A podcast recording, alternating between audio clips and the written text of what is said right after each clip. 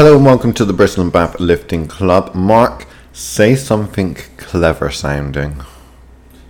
Post activation, potentiation. That sounds very scientific. Is that a thing you just made up, or is that a Googleable term? That is um that's some Wikipedia stuff right there, man. You, can stole it from that. Wikipedia. I mean, you can. You can. You You can could. steal things from Wikipedia. You are right. You're right. Yeah.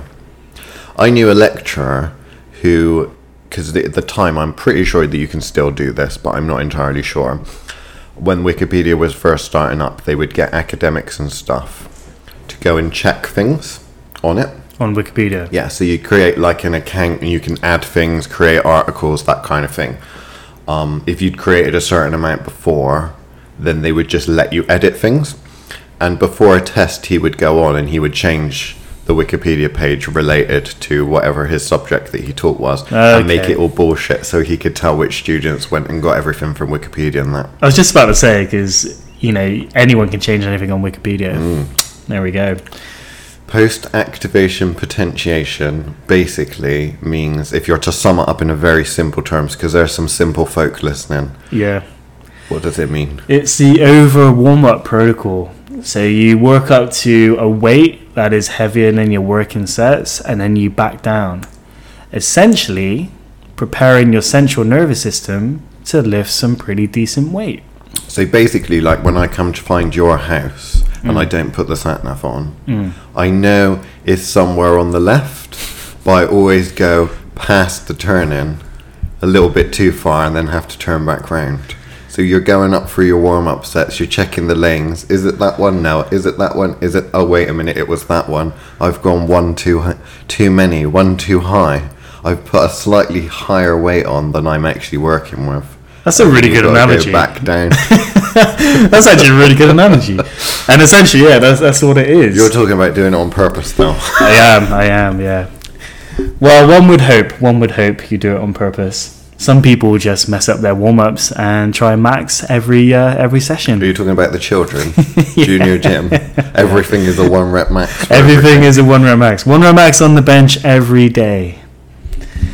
But yeah, so post activation potentiation is a really fancy term for um, essentially like a reverse pyramid sort of training scheme. So you work up to a top single or a top set, and then you back down to prepare your body to lift um, your regular working sets. And usually you get a performance increase because you lifted heavier on that first set, your body is ready to go. Um, and it's used to lifting heavy weights. So when you go down to your regular programmed in working sets, boom, performance increase. Basically, after you've done your warm up, do one single set of maybe one at a heavier weight than you plan on working with for your working weight. So if it was a bench press and you were working with 100 kilos for your working weight, you might warm up with the bar, you might warm up with 60, then 80, and then go straight to 110, say, and then drop down to 100 for your 100 kilo working weight. That's a basic example. Yeah, that's that's pretty much it in a nutshell. Where people go wrong though is that it does become a training max when you don't want it to be a training max because that can um, take a lot of energy from you. So it's not a one rep max. Yeah. But it is heavier than what you Exactly. normally be using. So I like to shoot for anywhere from 90 to 95% of your one rep max. So it's a little bit of math for you guys. So you plug in your one rep current one rep max and do like 90 to 95% of it. Um, and that will just prepare your body for the training to come. But make sure it's not a training max because you will accumulate some fatigue on that. And you might find that when you go down to your programmed working sets, you might actually be a bit weaker because you went too hard on the old uh, max effort attempt. There's two ways in which I normally explain for it to work. There's a psychological way and the physiological way. The psychological way is, oh shit, this is a really fucking heavy weight. I'd better wake up. And then when you go back to using your working weight, it actually feels a lot lighter. So mm-hmm. that's one. So you make it feel like actually this weight that I would normally class as my working weight, I've done something a little heavier today, so that working weight doesn't feel as scary or as difficult because I mm-hmm. know it could always be worse. The physiological aspect of that is basically what the body thinks is, oh shit, we're in for a rough ride today. We better activate and switch everything on because it kind of puts it into a crisis mode mm-hmm. with muscles, fibers, and that being activated. Normally, things just warm up and warm down. So warm up, cool down. So only the, the body only wants to use what it needs to use. But if you all of a sudden shock the system into working, your body's not going to know what's coming next. So everything activates, everything switches on. Like red alert on Star Trek, innit? I don't know, man. I'm not a Trekkie. I'm, I've always been a Star Wars Oh, boy. Star Wars, I don't think they are. I, they have red alert on Star Wars, don't they? I'm pretty sure they do. Maybe. What is Red Alert? Please explain. Red alert is basically when you go to an alert. They have a yellow alert. I'm not entirely sure what yellow alert is, in all honesty. But a red, I think yellow alert's more like everyone should probably go to their desk or their office and stop gossiping around the coffee. Evasive machine, maneuvers. basically. Ah, okay. But okay, sure. um, the uh, the red alert is basically where you don't know what's going to happen, but you know it's probably going to end up going bad. So a red alert makes everyone alert. So there's a red siren going on, but also all the shields go up automatically and the weapons come online automatically. So you don't have to not push a button or nothing. Klingon's gonna get you. The Klingons are coming to cling. They be clinging. yeah. So yeah, this sort of protocol you'll see in quite a lot of power building routines. Um, for me, when I run it, I tend to have like a, a weekly minimum. So my one top, my top set, my top single would be like a weekly minimum, um, and that is something that I know I can hit no matter how I feel, whether I'm tired, hungry, whatever. I know that I can get that top single on any given day and that's usually usually around 90% of my one rep max my current pr um, and then yeah you just back the weight down and then have a have a field day on your working sets So would it be safe to say that this is something that you could probably use for most, if not all, of the compound lifts? However, you're probably not going to be using it for accessory work. Like I can't ever think about doing a shock set with an RDL. That just Yeah. doesn't make sense. no I, I would i would do one movement per workout so let's say you're doing an upper body training session and let's say the bench press is your first movement just do it on that and then um, and then back down and do your working sets. But you don't need to do it for every single exercise. Otherwise, again, you will accumulate that fatigue and you might see a performance drop. And also, it becomes very mentally intense going into a workout like that where you're hitting these heavy singles on every single movement. Like, that's hard work, mentally and physically. I think I've only ever done it on bench press and dips, actually, that I can mm. think of off the top of my head. I don't think I've really used shock sets for anything else. Everything else just seems to either have its own progression system, like I have its own progression system for dips, but there is sometimes a shock set put in because it really does make a difference. Um, and the bench press normally has one in. I don't really use it for like overhead press or anything because I use that Bill Starr thing now, and that doesn't really. Everything's a fucking shock set with Yeah, that, yeah. basically. That's quite interesting because I also use it mostly for bench and squats. But I find that when I try and use it on deadlift, even 90 95% on the deadlift, it's like it takes too much from my lower back. So when I drop down to my mm. working sets, it's like going into it with, you know, a stiff lower back, which isn't cool. And with the overhead press, like it can be used, and I have used it a few times. But again, because you're in that standing position, it can be quite lower back intensive. But I find that it's worked quite well on things like incline bench and maybe seated barbell overhead press. But anything where your lower back isn't going to be too compromised, I think like bench and squats work really well for this sort of protocol. Yeah, so don't use it on the fucking lat pull down. yeah. if you are going to do it on the lat pull down, my suggestion is to do it. It's not really a shock set, but it would be to do it after. Yeah. Like I've got people to say, okay, we'll do our working weight, and then what we'll do is we'll try and stack it, and then just see if you can do it. Yeah. And it's just a little bit of fun. It's not serious training most of the time, but it is a bit of fun, and it does. It's surprising actually. After people are fatigued, if they have a little break, they might be able to do a little bit more. So it yeah. ends the the workout on a high as well.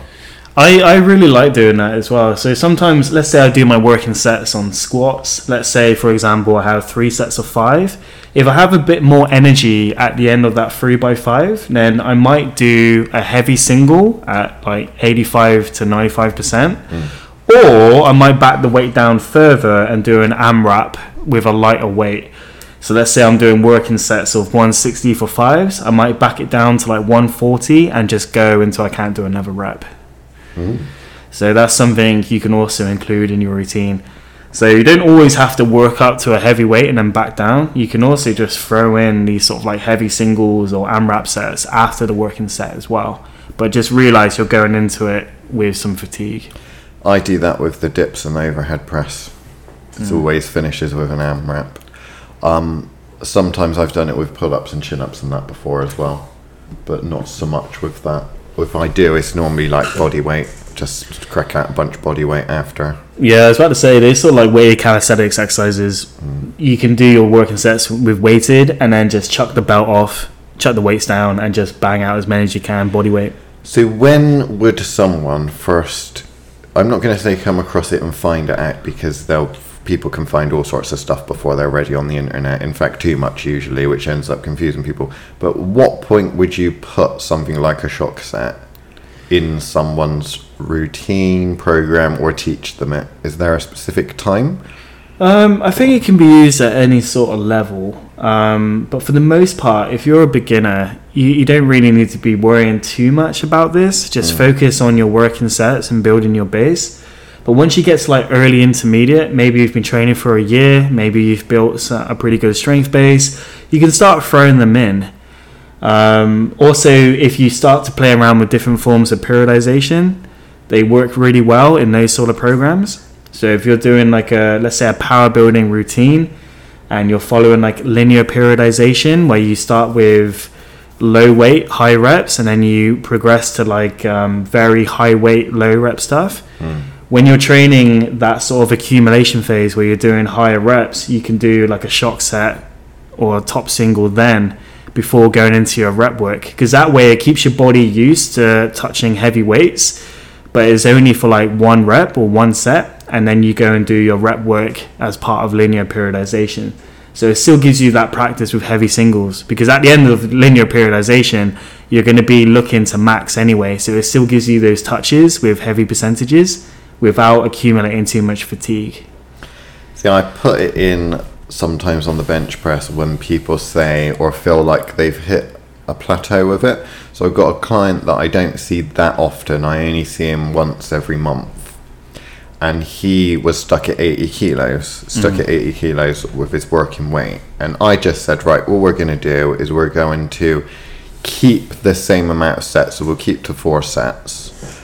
We'll vary the amount of reps. So you'll do whatever reps that you can do and then all we're gonna do oh, there's my phone all we're gonna do is um before you start after you've done your warm-up we'll just do one set of one at 85 and then psychologically it is the case of okay i have broken past that 80 kilo mark now. Mm. I'm not actually just training with the 80 80 kilos. Because he was the way he talks is not just about the plateau. It's like I'm stuck, I'm stuck, I'm stuck at that specific number, mm. and the number kind of gets fixated in the mind. So it's, um, it's, if you change the numbers around a little bit, like using an 85 kilo, even though it's just one, is not really going to do a huge amount, but it is still working at a slightly heavier weight, slightly different number. He can feel like he's got a little bit further, and then all of a sudden, doing that, going back to the 80 for the working weight, cracked it really, really, really quickly. Mm-hmm. And then 85 was the new working weight,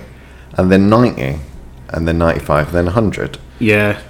I really like that sort of method because it gets your body handling heavier weights. Mm. One of my favorite ways to break through like a plateau because I have quite a lot of strategies that I use. One of them is to simply overload a movement. So let's say you're progressing in eight, so you have four sets of eight as your working weight, and you're stuck. You can't get that last set of eight no matter how much you've tried. Mm. You can spend a few weeks just playing around with heavier weights. Maybe you do fives, fours, or threes, and you progress in that sort of rep range for a bit. So your body gets used to the overload, and then when you go back to eights, boom, all of a sudden you're getting further along on your eights. So it just gets your body used to handling heavier weight. Yeah, people can confuse it. I think maybe with the idea of a pyramid, a pyramid set where you're going up, you're increasing the weight, and then you're going back down again. Whereas this is just you're thinking about doing the peak of the pyramid 1st mm-hmm. rather than doing up, up, down, down. You're going okay. I'm going to go straight to the top, and then I'm going to start dropping down a little bit. Yeah. But um, I think that for people that are a little bit worried, so I've trained, I've got a lady that I train who's a little bit older and she worries a bit about her shoulders and stuff when we do the dumbbell overhead press. That I wouldn't get her to do a shock set with that. I get her to pyramid it every time because she always frets, even though she's she's lifted the same weight before she always panics and worries. So I just say take it one set at a time, but every single set needs to be at a heavier weight. Mm-hmm. And then she goes up through the dumbbells and then gets to one where, oh, okay, I could only do three there, and then goes back down again. Yeah. And that, because she's used to doing that now, she doesn't worry and panic about it. Whereas before it was always, this is your working weight, it's going to be heavy. Oh, I can't do it, I can't do it. But, Yeah. You know, you ease into it and then you ease out of it again. There's always going to be that mental block. We spoke about this before, but it's like uh, training anxiety. When you go into a heavy set, you're a little bit nervous. It's like, am I going to get this? Am I not going to get it? But once you get used to handling heavier weights, that does tend to pass a little bit. And then, yeah, you just get used to throwing around heavier weights. Your body adapts, and then all of a sudden, you're breaking through plateaus. Second set anxiety, I've got. Yeah. Second set anxiety. Overhead press and bench is second set anxiety usually, is the Yeah. worst. So they, they also use this method in um, like the conjugate protocol as well. So in conjugate, they tend to work up to a training max f- for the day, and then they'll do maybe percentage based backdowns off of that training max.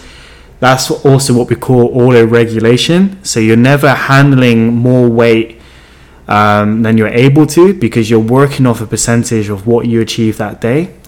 So let's say you're not feeling particularly great on a certain day and you work up to, let's say, a training max at 100 kilo bench press, and then you're doing 85% for your working sets off of 100 off of 100 kilos, which would be 85 kilos.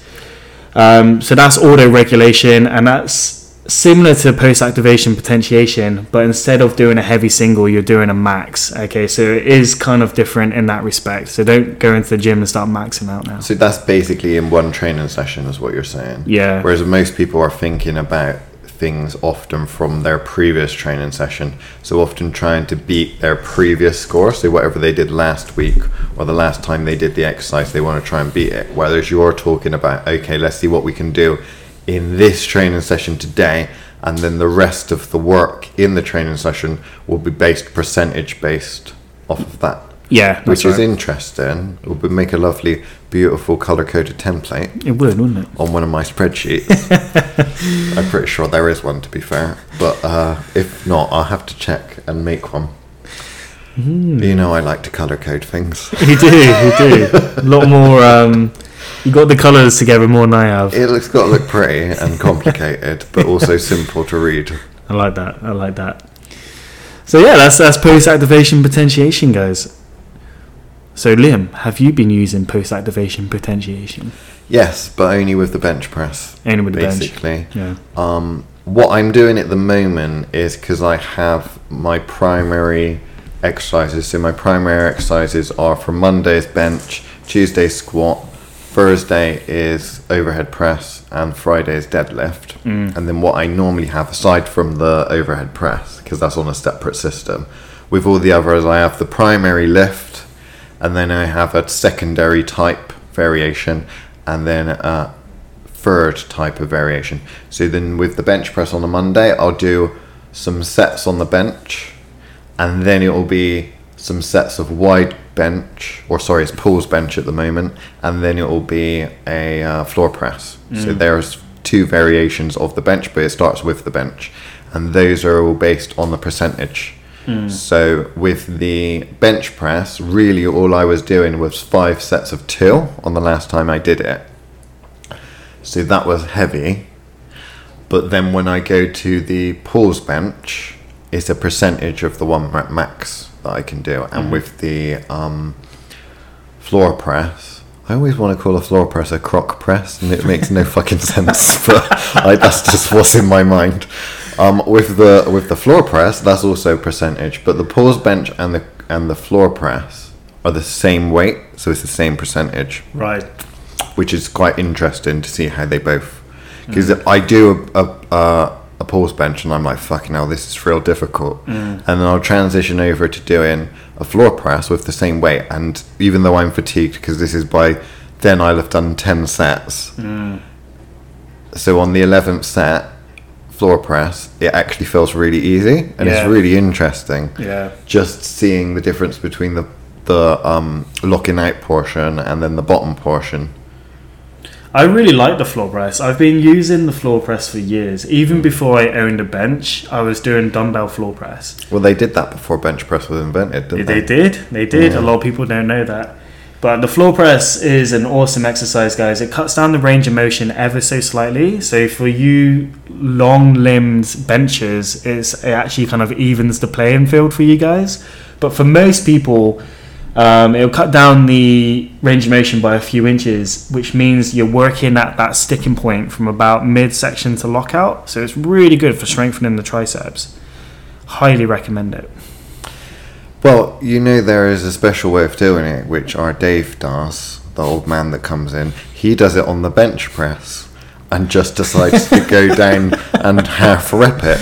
Is that kind of like a lying floor press on the bench press, I or is that just bullshit? It actually has its own name. So I think that's referred to as a spoto press Right. by I think it was it was invented by a really strong bench presser called Eric Spoto and he goes down halfway and impresses.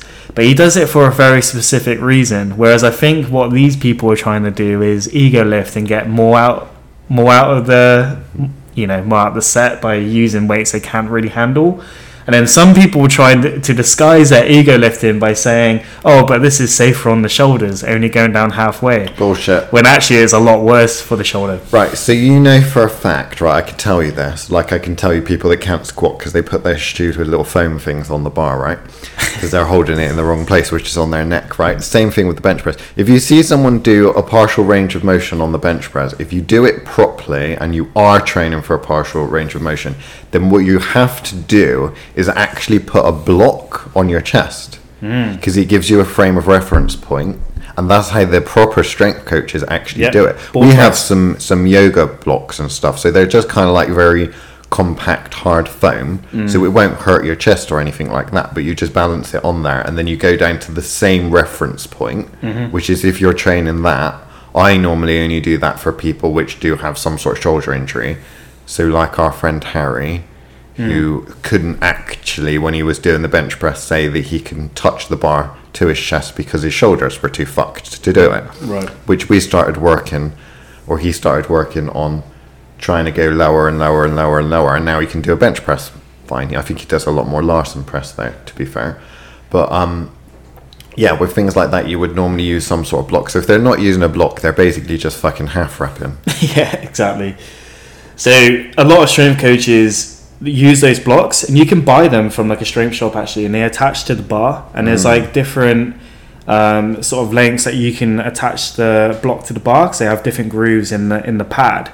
So you can pull it exactly where you want it for your own individual sticking points, which we spoke about before.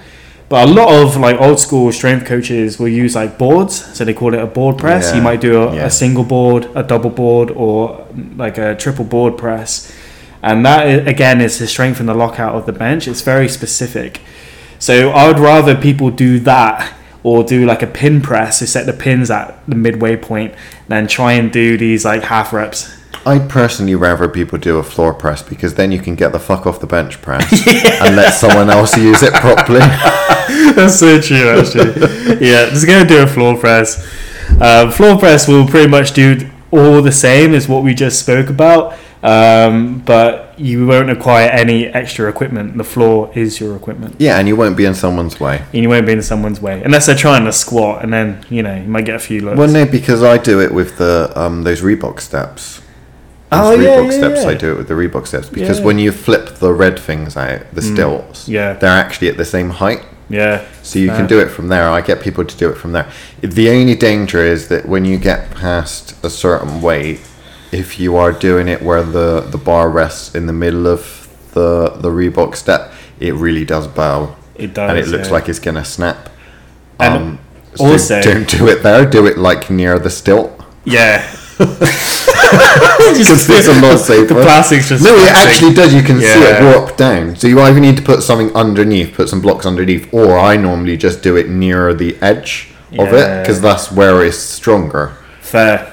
There we go. Structural integrity is very important. Yeah. And also, if you're floor pressing, one of the dangers that can happen for all you sort of like touch and go bench presses or using momentum is that if you do that, you're going to just smash your wrist to pieces. So make sure when you're on the lowering phase of the floor press, gentle touch with the triceps to the floor. Make sure your wrist is stacked and then press it. Don't try and rebound it off the floor, otherwise Yeah. you will screw your wrist. I do it like a bodybuilder. So Yeah. Do it slow. Yeah. And it's always a constant tension as well, then. Yeah. Which is nice. It actually feels very, very different. You feel a lot stronger doing that. Mm-hmm. Because comparing it to the same weight that you do it with, if it's like a. Um, a pause bench, which is what I was doing in my current training program. It's like, wow, this feels really horrible when you're stuck in the bottom position. Yeah. But with this, as soon as I go over, and I know I can do it, but as soon as I go over, I'm like, fucking hell, this is going to be really difficult because I've got to like do it really slow. But actually, it goes very, very smoothly. Yeah. I, I had a client who was so used to just kind of like rebounding the bar off his chest, Mm. you know, which you know, we've dealt with now. But he was so used to doing that that when he transitioned the floor press, I was like, man, you're gonna have to slow that bar down, or Yeah. you're gonna pop a wrist. And you've only got till, You've only got two. well, you'd hope so. well, yeah, some people haven't. They've just got a stump. yeah. Oh gosh. So yeah, there we go, guys. There's some uh, bench training tips for you. Um,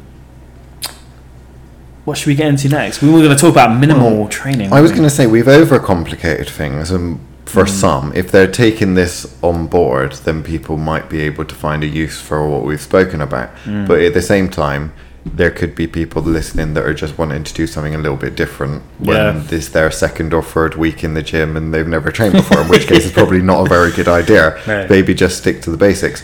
But what about something that we are, haven't really covered before, which isn't just there's this term minimal training, mm. which the idea is what's I guess the minimum I can do and still make progress.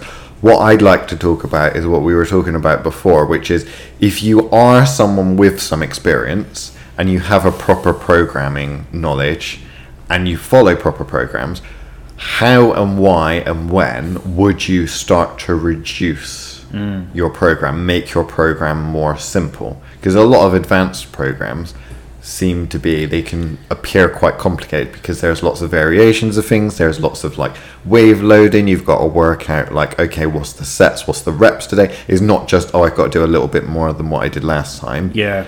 but how does one reduce it and when would one want to do that Well, I'm currently following a quote unquote minimalist program right now. And we were talking about this earlier. And it's simply because my competition season in powerlifting and strongman has come to an end. And I've just lost, I wouldn't say motivation to train, but just motivation to do as much as I was doing. So I'm following quite a basic routine at the moment where I used to do anywhere from six to seven exercises per session, and now I'm doing three or four exercises per session. Sometimes only two. Um, so that is in itself um, quite a minimalist routine, but I'm still progressing on the things that I am doing. So I'm still making progress. I've just cut down my exercise selection by a fair amount, and so I start ramping it up again. And I think like as long as you understand how the program and how to kind of program for progression, even on a few movements over time, I think you, I think you can get away away with it. Especially if you again if you've built a really strong strength base, you can get away with breaking some of the rules a little bit. But I wouldn't kind of implement minimalist training. All right, guys, that's it for the regular edition. Come and join us on the extended edition, the Patreon, where we get into all sorts of programming and discussion. See you over there.